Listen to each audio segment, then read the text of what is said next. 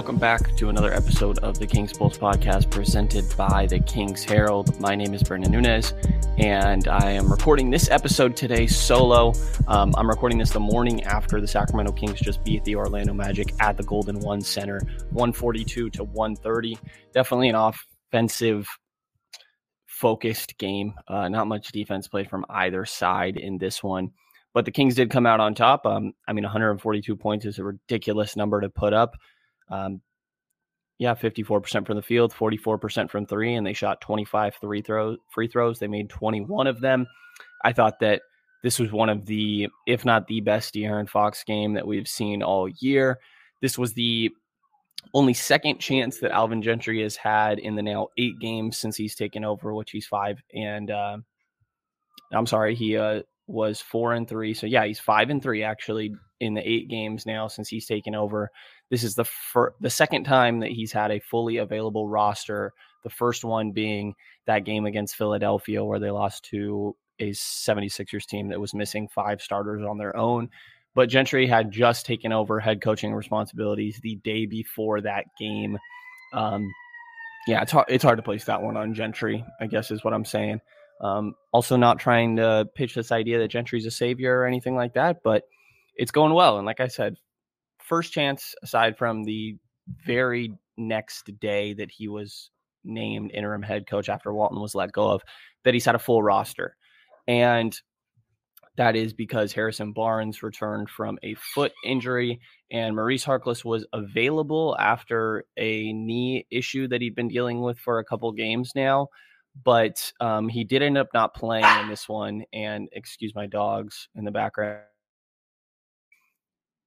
Did Harkless did end up not playing in this one, and some of it had to do with, uh, or well, Gentry said post game that you know, like if we could get away with not playing him, we were going to pretty much. Um, so that's what happened. I wouldn't say that it seemed like less of like Gentry views Harkless as outside the rotation um, we don't know. It was definitely pitched by Gentry as, you know, we were going to get away with not playing him if we could. And that's what they felt like they were able to do against Orlando. But all those guys available, unfortunately, Richaun Holmes did take a hit to the eye that ended up being a um, pretty bloody. I'm sure most people, if you watch the game, uh, are able to remember that one pretty well. It's not the first time he's gotten hit in the eye. And um, yeah, so he ended up going out. I want to say it was in the second quarter and not returning in this one. His status is still uncertain. We didn't get any news on that post game, and and as of today, when I'm recording this before one o'clock here, we still have no news what the latest is on Richaun Holmes. But obviously, hopefully, he can come back as soon as possible. He's been the clear number one big on this roster. Alex Len was the backup five of Gentry's choice against Orlando, but once Holmes went down, obviously Tristan Thompson was called upon as well, and Thompson played phenomenal in his minutes out there. Overall, I mean, I think that this was one of the most fun Kings games. Like, obviously, I wish that they were playing better defense. You know, I, I think that that very easily everyone's going to feel that way about this game. But the energy that we saw from this game, you know, Halliburton has been a high energy guy all year, really. Like, his passion that you see on the court. And I'm not saying other guys are not passionate, so maybe that's a bad word. But the way that you see Halliburton constantly smiling, screaming, yelling, hyping up the crowd is just really fun to watch. Like you can see him having fun. Um, we've seen Thompson have that energy throughout the year, him getting a big opportunity and making some big plays in this one at crucial moments allowed him to uh, display that energy and have some fun a little bit as well. He hit a big and one at the end of the game when it looked like Orlando might make a run to make it interesting at the end. Um, fell on the floor flexing, and Tyrese came up and punched him on the ground a couple of times playfully just to kind of hype him up. Fox played, like I said, what is probably the best game of his season. Um, you saw him smiling a couple times after these fast break runs. He ended up with 33 points, uh, three rebounds, only one assist, but also steal, a block in this one, in 33 points in 33 minutes on 12 of 18 from the field, two of two from the from three, and seven of eight from the free throw line. Um, you know, Gentry is very clear that he thinks the best asset that the Sacramento team, Kings team has is their pace. And, or well, I should say their speed. And because of that, he believes that they should have an extremely high pace. We also heard McNair when they made the change from Walton to Gentry say that he thinks the Kings can be the fastest team in the league, that they were already paying fast, but he thought they could be faster, even the fastest team in the league. And we've seen the pace push nonstop. Like I said, it was that was the case a bit with Walton, but we've seen it even more so since Gentry's taken over. It is nonstop pushing the ball, make or miss.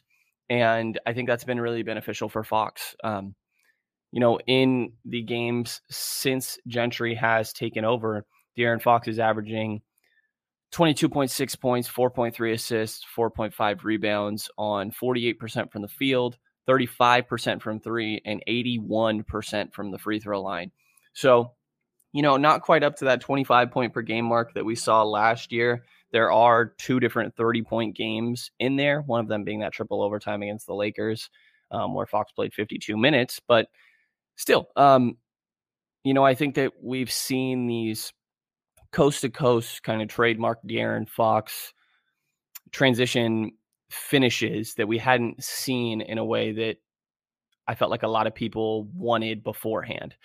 So Fox has been good. Um, I, but I want to kind of point out before I go into some of the trends that we've seen recently, guys that have or have not been playing well, and some rotational notes, I guess I'll say. I just want to get into this idea that like Alvin Gentry's first chance at continuity and how much that matters because the last time that the Kings had a consistent rotation where it was known, you know, these are the guys that are going to play on a given night was the beginning of the year, the first 10 games where Sacramento ended up going five and five. And we hear a reference to this beginning stretch of the season all the time as, you know, we've heard it from Gentry, we've heard it from McNair, we've heard it from some of the players as like, you know, we've shown how good we can be. And they're talking about that beginning stretch of the year. And I think what's important is that they didn't have any injuries during that time, aside from the second game of the season where Mo Harkless was unavailable. But in every game aside from that one with Mo, the starting lineup was Fox, Halliburton, Barnes, Harkless, and Holmes. And you knew that Buddy Hield and Davion Mitchell were going to get at least 20 minutes off the bench. You knew that one of Alex Leonard, Tristan Thompson was going to play. And then you knew that Terrence Davis was you might see him for a little while. You know, he played he had a little bit more variability than these other guys, but he never played more than 15 minutes per night, aside from the one game he started because Harkless was unavailable. Um, and then he slowly faded out of the rotation because he was shooting extremely poorly. But we knew what the rotation was going to be, you know, and Walton caught some slack for an eight, what became an eight eight man rotation, but it was working well. Um, you know, they again five and five doesn't sound super impressive, but you have to account for the schedule that they were up against. Um, they played Utah twice, Golden State once, Phoenix is in there. You know, those are the top teams in the league in the West, like the clear top three teams in the West. And that was four out of those 10 games. And then the other ones thrown in there, you know, Portland, Dallas, New Orleans, uh, Charlotte, Indiana, not pushover games. Um, New Orleans, you you could say obviously. I guess there's two New Orleans games, so take that for what you will. But those first ten games, often often referenced as what we've shown that we're capable of, and that is when the lineup had consistency. After those ten games, Tyrese Halliburton went down with a minor injury. Um, with Halliburton out, the Kings fell to Phoenix after scoring 12 points in the third quarter, and then they almost came back in that game, mainly on the shoulders of Chimezie Metu and Damian Jones, who got put in the game. In the middle of the third, looking for some energy. Walton was looking for some energy, and those guys played well and ended up closing the game, or at least playing big minutes in the fourth as well. I believe Damian Jones did close. I want to say both those guys did from my memory, but I could be a little off there. I know they played really big minutes in the th- third and fourth quarters there.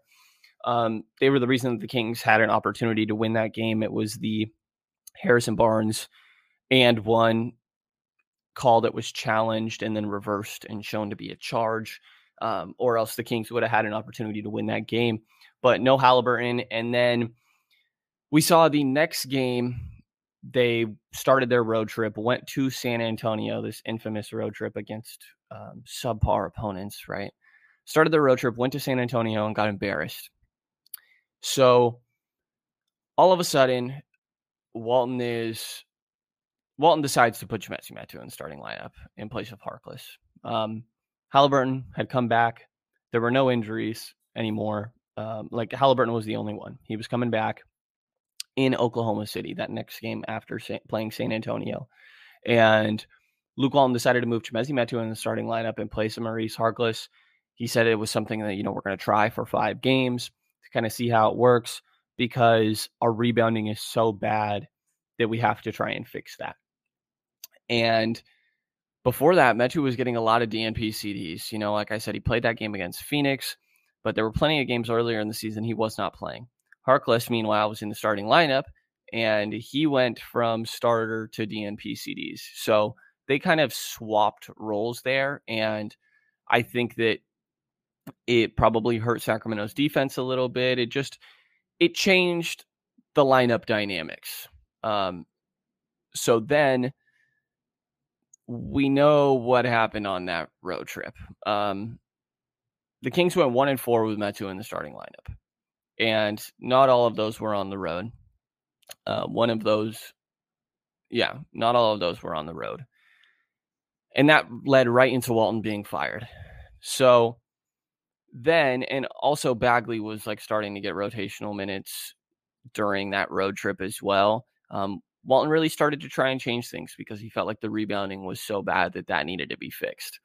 And once those changes started to be made, I think the team started to struggle. Um, and then now under Gentry, it feels the Kings are more focused on playing to their strengths, finding their strengths and saying, playing their brand of basketball rather than worried about, oh man, we've been really bad at rebounding. We got to make some lineup changes to try and clean that up. You know, I, I just don't think that that's what we're going to see from Gentry. I don't think that he is going to overlook issues or anything like that. But it seems like what we've heard is that it's more important to figure out what we are going to be good at and make sure that we are good at those things than to clean up our weaknesses. Um, the quote that we got from Halliburton at practice was, it's just playing Sacramento Kings basketball. I think the biggest thing Alvin has preached through our last three or four games is worrying about ourselves. We're taking care of ourselves and making others adapt to us. So, what they're good at, obviously, is um, is pace and running in transition, which a lot of that has to do with getting defensive stops. Mentioned a lot on the last episode how Gentry wants them to force more turnovers for the sake of increased transition opportunities. That's something that that's where Mo Harkless has value on the offensive end. Um, you know, he shoots very quickly and he shot at a really poor percentage this year, which will clean up a little bit, but defenses just completely ignore him on when he's in the corner, when he's at the three point line or anything like that, which hurts the spacing. But he's probably the best low man defender, weak side defender that this Sacramento Kings team has. And the more stops that they can get, the more transition opportunities that they're going to get. So that's where Harkless brings some value on the offensive end. Um, Harrison Barnes needs to be getting shots up at an aggressive rate. You know, earlier in the year, we heard Luke Walton say he wants Barnes to shoot six threes a game, and that was happening. And Barnes was playing like a freaking all star, borderline top 10 guy in the league, but it was for a short stretch. And then all of a sudden, Chimezie Metu came in the lineup. Um, and maybe it's not exactly correlated to that, but Barnes started to slow down a little bit and lessen those attempts more to what we were used to from last season. And I think that Barnes should be able to keep up his attempts. Um, he just returned again against Orlando with that foot issue, and um, you know it's it's hard to judge. You know, Gentry was saying he's not worried about the box score for Barnes in this one since it's his first game back, but I'll throw it out there anyways. 30 minutes, um, which is a lot when you're just returning from injury, but 16 points, five rebounds, three assists, and a steal, no turnovers in there. Five of 11 from the field, including two of four from deep. I need Barnes shooting at least six threes a night, like Walton said. Um, I think he could get up eight A night because this team needs spacing, and Halliburton and Barnes are the clear best two three point shooters on this team after Buddy Hield, who's been struggling, which we'll get into in a little while. But Barnes and Halliburton do more on offense as well, um, do more on just all around aside from shooting than Buddy does. So if those guys can get up threes at a really good volume and be confident and very quick in their decisions to let it fly, that way opponents are forced to stay closer to them and not be able to help off so often. I think it'll do a lot for the penetration ability of both of those guys, of Richaun Holmes, uh, De'Aaron Fox primarily, obviously. But yeah, Barnes returning has been nice. Not going to hold his performance against Orlando under. Not going to dive into it all too much. Um, just returning, but need to see him get up more shots. And yeah, I mean, it's just very notable that since in the seven games since Gentry's been promoted, this does not include the Orlando game. Barnes missed five of them. Harkless missed four, and those overlapped. Bagley was unavailable for two of them, also during that same stretch that Mo and HB were down. And for a team that already severely lacks wing depth, like where are you going to look to at that point? And that's why we saw Chimezie Metu. We saw some Louis King.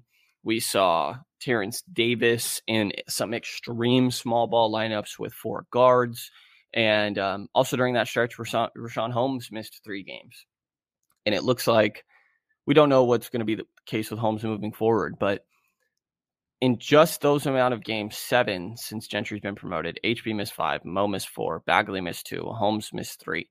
Like Gentry's just getting his first chance to establish a consistent rotation, which I think is going to be very important for the Kings moving forward to find. He knows what he wants the identity of this team to be. It seems like, again, utilizing speed, which he views as their best asset, through an extremely high pace, and that means getting stops on defense and a more aggressive defense. I think is what we've seen, getting more into the ball, being having more active hands, shoot, uh, jumping passing lanes a little bit more, in attempt to force turnovers and be more aggressive on the defensive end for the sake of increased transition opportunities. It feels like is what we've seen, um, and Gentry's going to get an opportunity to really implement that and find what he views as his ideal rotation to get that done on a night to night basis. I still think that um you know he's favored Len over Thompson a little bit, but that could just be based on the chances that we've seen. Um so or the opponents that they've gone up against. So we'll see kind of how he goes between those two guys. I don't know what to make of Terrence Davis starting over Maurice Harkless because again, Gentry said post game that if they were if they could get away with not playing Harkless, that they would do that. So there's a chance that Harkless is still um, his preferred starter, but we're gonna have to see moving forward. But it is notable that Terrence Davis has played really well recently. Um, you know, I, I played the last clip his post game clip in the last episode, which by the way I totally messed up and meant to only include his first question and put the whole freaking post game conference. So my bad there, getting used to kind of putting these clips in.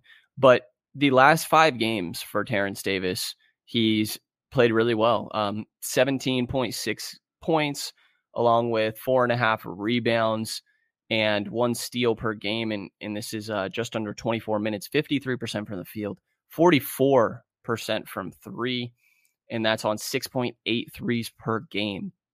And like I said, yeah, just played extremely well in these last five games. He's started in all of them. That does include the Orlando game because prior to that, he was averaging just over five points um, in about 14 minutes on 30% from the field and 20% from three on four attempts from downtown per game.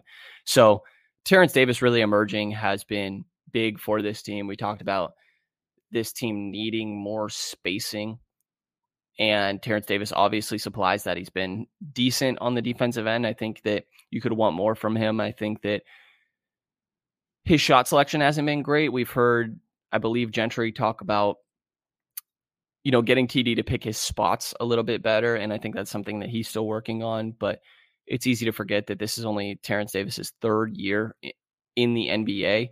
So he's still going to be kind of working through those things. He's 24 years old because he was older when he came out of college, came out of Ole Miss, but still, it's going to be a little bit of a learning process. Like Terrence Davis is a young NBA player, and I think it's easy to forget about that. And it's been important that Terrence Davis has shined in these last five games because while he shot extremely well, Buddy Hield is going through what I'm pretty damn sure is the worst shooting stretch of his career. In the last five games, he's averaged 24 minutes, which is extremely low as well, by the way. Three games in a row now where TD has played more minutes than Buddy. And in those 24 minutes for Buddy throughout the last five games, 7.6 points on, are you ready for this? 24% from the field and 12% from three on 6.6 attempts a game. Whoa. Uh, Buddy is MIA right now. It's now five games in a row where he hasn't made more than one three. At Memphis, one of nine. Against the Lakers, one of six. At LA against the Clippers, 0 of 3. At home against the Clippers, 1 of 5. And at home in most recent game against Orlando, 1 of 10. Buddy is missing. And missing from the game, and I guess missing from three, unintentional there.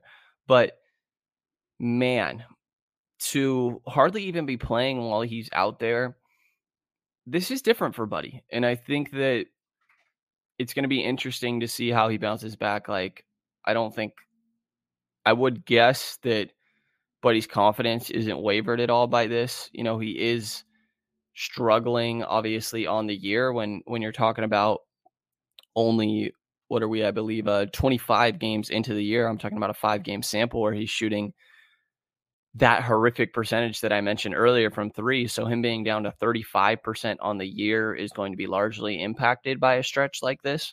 And I'm sure that he'll get this back up. But I think that my main takeaway here is that, you know, I've talked about on this pod and uh, I've heard it talked about understandably a lot in a couple different places is like, oh, well, can this team trade Buddy because do they have enough shooting after that? And, you know, maybe TD shooting can't be relied upon. Maybe he's going to be a streaky guy for his entire career, but he's on right now and it's helping. HB needs to get more three point attempts up. Tyrese needs to get more three point attempts up. So if those guys are able to do that, I mean, I think that that helps fill in for a potential idea to move on from Buddy. Davion Mitchell's three point shooting is has been subpar, but I think that he should be expected to come around a little bit more. His off the dribble shooting, by the way, has been really, really good. We've heard a lot recently. There's a chance I write on this, but we heard a lot last post game of Fox and Halliburton talking about how they feel like Gentry is, or not Gentry, how the game is slowing down for Davion now, about how he's reaching that point and his pull up jumper has been really impressive in the recent games. Yeah, he is at 28.3% from deep on the season. But I, I think that um, what we've seen recently from Davion is him look looking a little bit more comfortable. You know, 18 points in this game, only two in the last game against the Clippers. But then in the game prior to that, he had 20. Um, yeah, he had 18 and 4 in this last game. Throughout the last five games for Davion, he's averaging 11.8 points, 3.4 assists on 43% from the field and 31% from three. So he seems to be coming around a little bit. We'll see what type of three point shooter he is.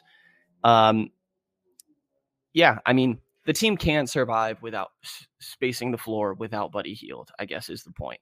I don't know that I'm not confident that they won't have sh- stretches where they really struggle, but I think also the idea is that whoever you would be potentially moving Buddy for at the deadline is a capable three point shooter themselves. They don't have to be elite, but they have to not be below average, probably. Um, maybe not not has to be because if you want to talk about someone like Ben Simmons, obviously he's so damn impactful in other aspects of the game that like you're going to struggle to shoot the ball or, or, with spacing issues, and that's something that you have to deal with. So have to isn't the right word. Sabonis is another example, right?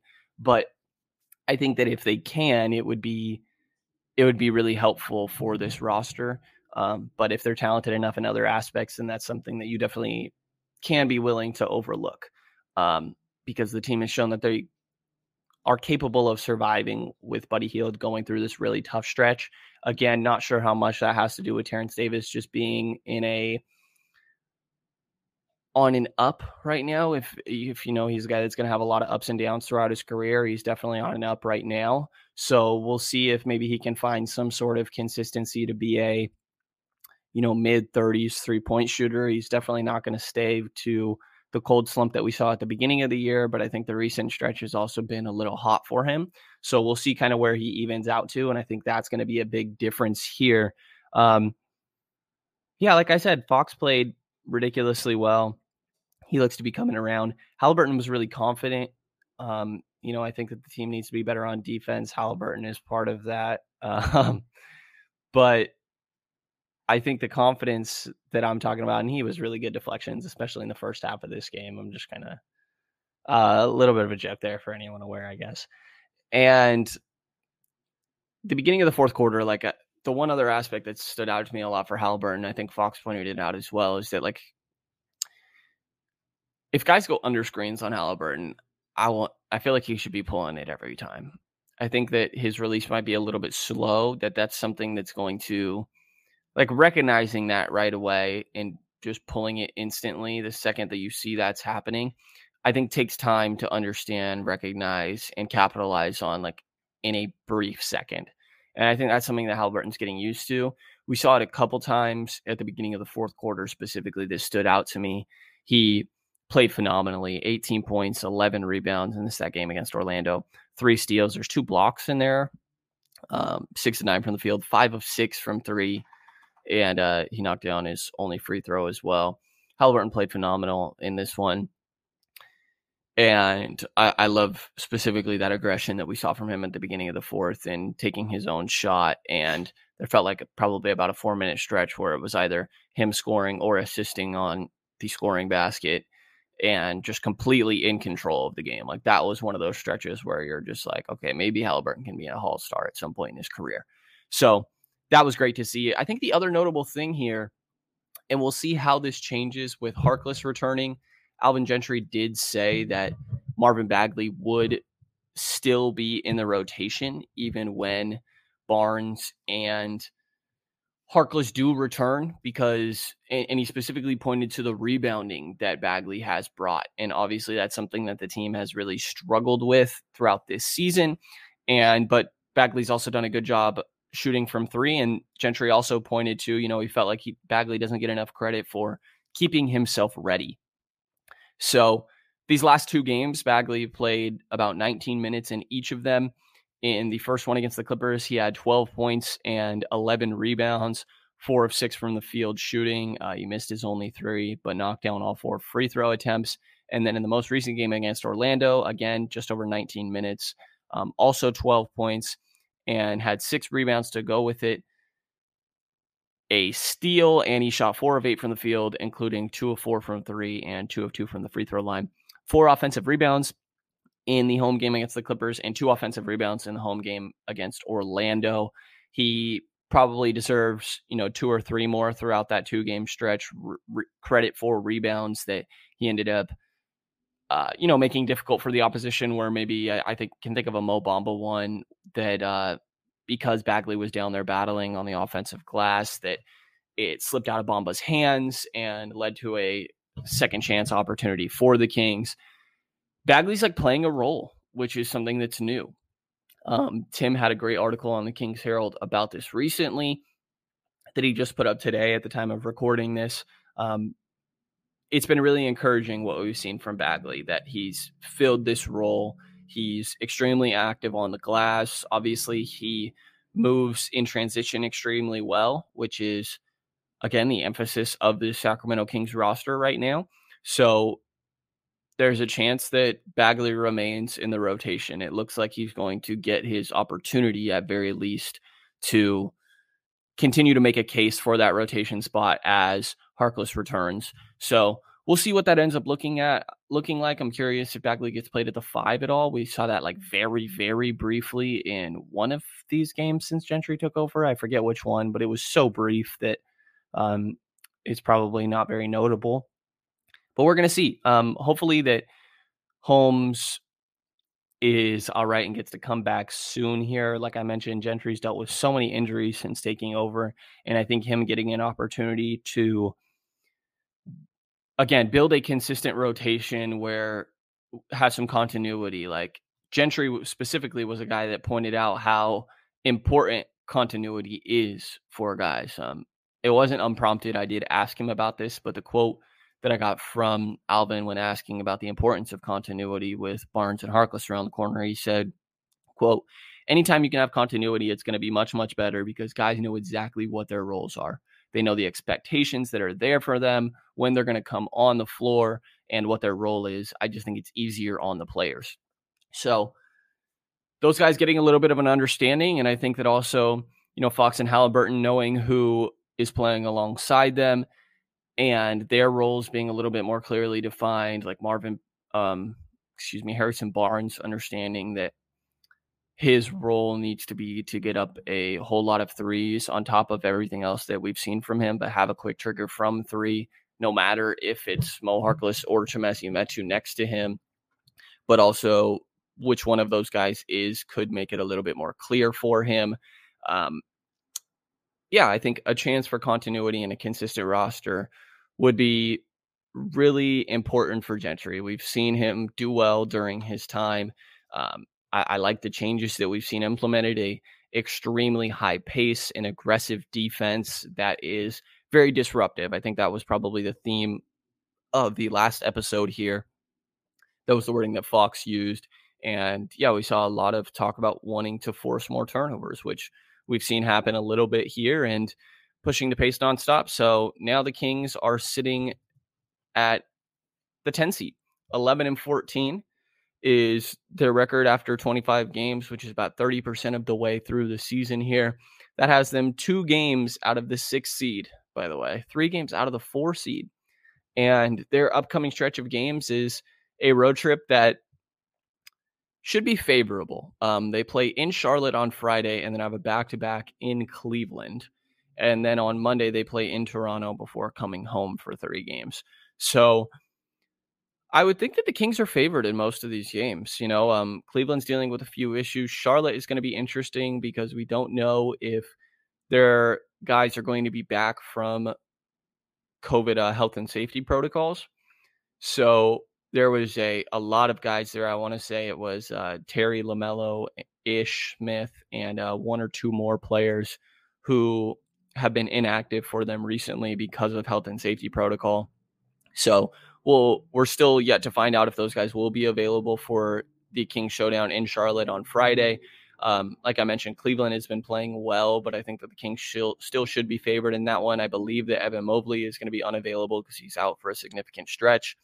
And then they play in Toronto, and that one probably should be a little bit closer um, when it comes to just kind of like predictions or who's going to be favored. But like I mentioned, the Kings are two games out of the sixth seed, and they're playing well going into what is a subpar competition level on this road trip. But it's not the first time we've heard the team is going on a road trip feeling good against some not great opponents. So we know what happened last time that we were able to say those things.